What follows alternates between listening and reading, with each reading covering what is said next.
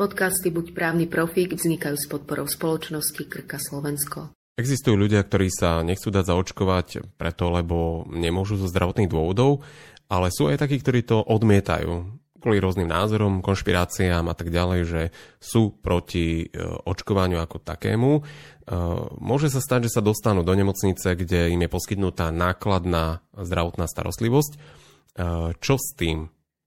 Vieme o tom, že napríklad, ak niekto, myslím, že nemá poistenie a je tam nejaký zásah, tak si to potom platí a tak ďalej, čiže mu to zdravotná poistenia vyčísli. Ako v tomto prípade, čo si myslíš ty o tom?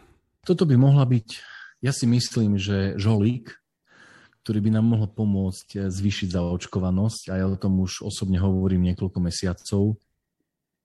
A dokonca si pamätám, že niekoľko mesiacov dozadu som bol na jednej konferencii, kde bol prítomný aj pán minister a táto otázka sa otvorila a on vlastne povedal, že áno, že je to jedna z možností, ktorá sa ponúka, nechať e, uhradiť náklady zdravotnej starostlivosti, e, ktorá sa týka liečby covidu, v tomto prípade hospitalizácia, lebo samozrejme tá liečba môže byť ďaleko väčšia a rozsiahlejšia, tej osobe, ktorá mala možnosť sa zaočkovať a sa nezaočkovala potom ochorela. Ja si myslím, že, že keby sa toto zaviedlo, že osoba, ktorá mala možnosť sa zaočkovať, sa nezaočkovala a ochorela, že bude platiť za hospitalizáciu, že to by pomohlo raketovým spôsobom, že očkovacia lotéria by bolo proste jeden nepodarený žart oproti tomuto, ako by to zdvihlo zaočkovanosť. Keď sa hovorí o tom, že ako zvýšiť zaočkovanosť, čo sa zdá stále, že je jedným z najefektívnejším nástrojom predchádzania zahltenia nemocníc, úmrtí, ťažkých priebehov a dlhodobo asi aj bude. No kto vie, teraz už prichádzajú na trh údajne nové lieky, ktoré sú registrované, uvidíme. Tak z tohto pohľadu, že ako rýchlo spôsobiť tento nárast, ja si myslím, že radšej prijať ako keby takéto opatrenie i bez toho, že s tým bude spojený aj nejaký odškodňovací mechanizmus, ako teraz vytvárať nejakú super úžasnú konštrukciu, ktorá bude pokrývať všetky oblasti, lebo to bude trvať do maja 2023, hej, takéto niečo. Ty ako právnik sa stretávaš s nákladmi e, na poskytovanie zdravotnej starostlivosti, ľudia nemajú prehľad v tých číslach, sú pomerne vysoké, predpokladám, že asi by aj to bolo možno dobre zverejňovať, hovorí o tom, že koľko to vlastne stojí, ak takého pacienta potom musí nemocnica liečiť. Ja som asi niekoľko dní dozadu dal na LinkedIn taký post, kde som to tak akože provokatívne dal, že som za to, aby ľudia, ktorí odmietli očkovanie, pričom mohli byť očkovaní, to je podstatné, že my nejdeme riešiť e, pacientov, ktorí majú nejakú komplikáciu. Že, lebo tam je ako keby ten priestor na toto určiť, že kto je tým e, relevantným adresátom tohto opatrenia a samozrejme, že z toho okruhu dáme pre všetkých, ktorí majú zdravotné kontraindikácie. Bolo by spravodlivé napríklad z tohto okruhu dať osoby, ktoré sa objektívne mali stiažený prístup k vakcíne. To sú všetko veci, ktoré podľa mňa by mali mať ako keby ten dopad na to, že sa na nich ako keby takéto pravidlo neuplatní. Ale určite tu máme obrovskú skupinu ľudí, ktorí môžu sa každý deň zaočkovať a nejdú. Proste nejdú. Buď lebo umyselne nechcú, alebo možno, že im to je jedno, jednoducho nejdú. No a to je vyslovene cieľené podľa mňa na túto skupinu ľudí, ale súčasne nemohlo by to byť tak, že my to príjmeme a potom im začnú chodiť nejaké platobné výmery alebo niečo také. Nie, lebo to není akože trest. Ja to považujem za nástroj. Takže ideálne za mňa by bolo to vopred avizovať. Toto ideme urobiť a teraz bude sa to spúšťať, čo viem, o mesiac alebo o dva týždne, Samozrejme, že ten čas je veľmi vzácný teraz. A ja by som s tým súčasne aj zvolil to, že ja si myslím, že pred každými správami, hlavnými správami, by mal ísť tak, ako išlo k očkovacej lotérii, normálne, že šot, ja neviem, 30 sekúnd, kde by boli dáta. Dnes hospitalizovaných toľko, náklady na jedného pacienta také, samozrejme v anonymizovanej podobe, ale ľudia musia vidieť, že to stojí peniaze. Že to proste, že ja som počul, že menej komplikovaný priebeh okolo 5000 eur hospitalizácia tí, ktorí sú jednoducho na dýchacích prístrojoch 15 tisíc a viac. Stále mi vrta v hlave, ja ti nejdem oponovať teraz, ale tak trošičku zjemňujem možno ten tvoj názor, že ako by to malo fungovať. E, predsa len ľudia si kladú otázku pred bežnou operáciou, pred bežnými zákrokmi alebo podaním nejakého lieku, či sa mi nič nestane, čo mi hrozí, bude to bolieť, e, nebude to bolieť, e, aké mať následky z toho a ako rýchlo sa to zahojí a tak ďalej. Zároveň sú tu nejaké informované súhlasy, to znamená, ľudia majú pred očami nejaký papier, že niečo som podpísal, hej, nevedia, čo všetko podpísali a boja sa, že sa niekto zbaví tej absolútnej zodpovednosti za to riziko.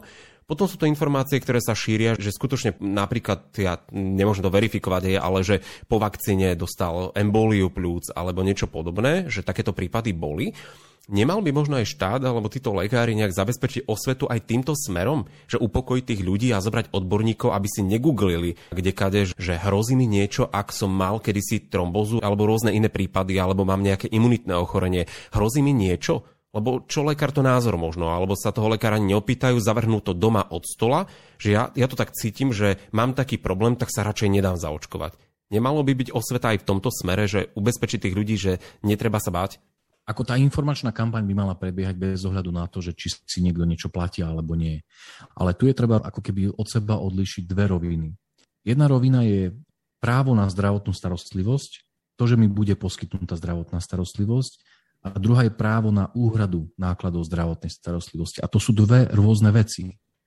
V žiadnom prípade nie je možné, to by bolo určite akože problematické a rozporné so základnými záväzkami štátu, povedať, že tí, čo nie sú očkovaní, tak tých nezoberieme do nemocnice.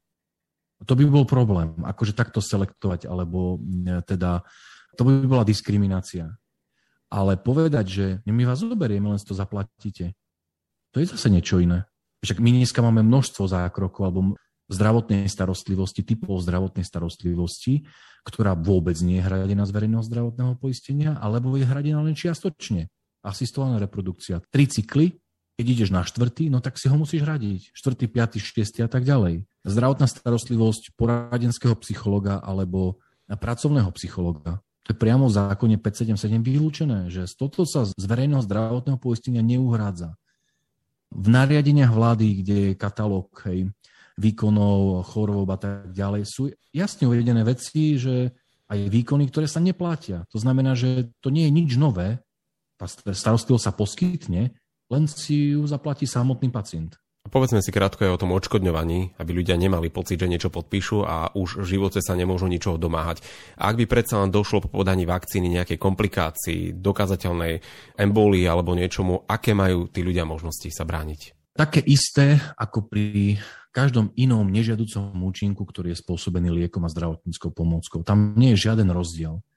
Dokonca je tam tá zodpovednosť veľmi prísna a pokiaľ sa, tam stačí preukázať to, že škoda na zdraví vznikla v dôsledku vlastnosti tej látky, ktorá bola podaná a e, zodpovednosti sa poskytovateľ, ktorý takúto látku, liek, zdravotníckú pomôcku použil, sa vlastne nevie zbaviť. Na to máme vlastne poistenie. Kvôli tomu sú poskytovateľia zdravotnej starostlivosti poistení.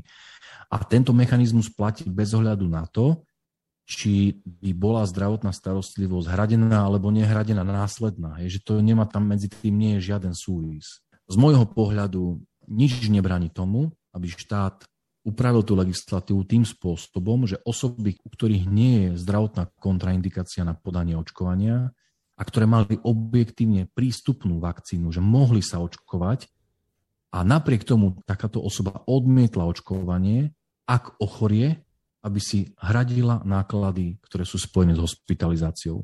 Predpokladom podľa mňa takejto nejakej kampane alebo takejto právnej úpravy by však bolo aj to, aby štát účinne zverejňoval vlastne informácie, ktoré sa týkajú samotných nákladov, aby si občania vedeli predstaviť vopred, že čo to znamená hradiť náklady. A po tretie, samozrejme, že takáto úprava by neznamenala, že takáto osoba nemá právo na zdravotnú starostlivosť. Ona by ju dostala, ale by si ju musela následne zaplatiť. Podcasty Buď právny profík vznikajú s podporou spoločnosti Krka Slovensko.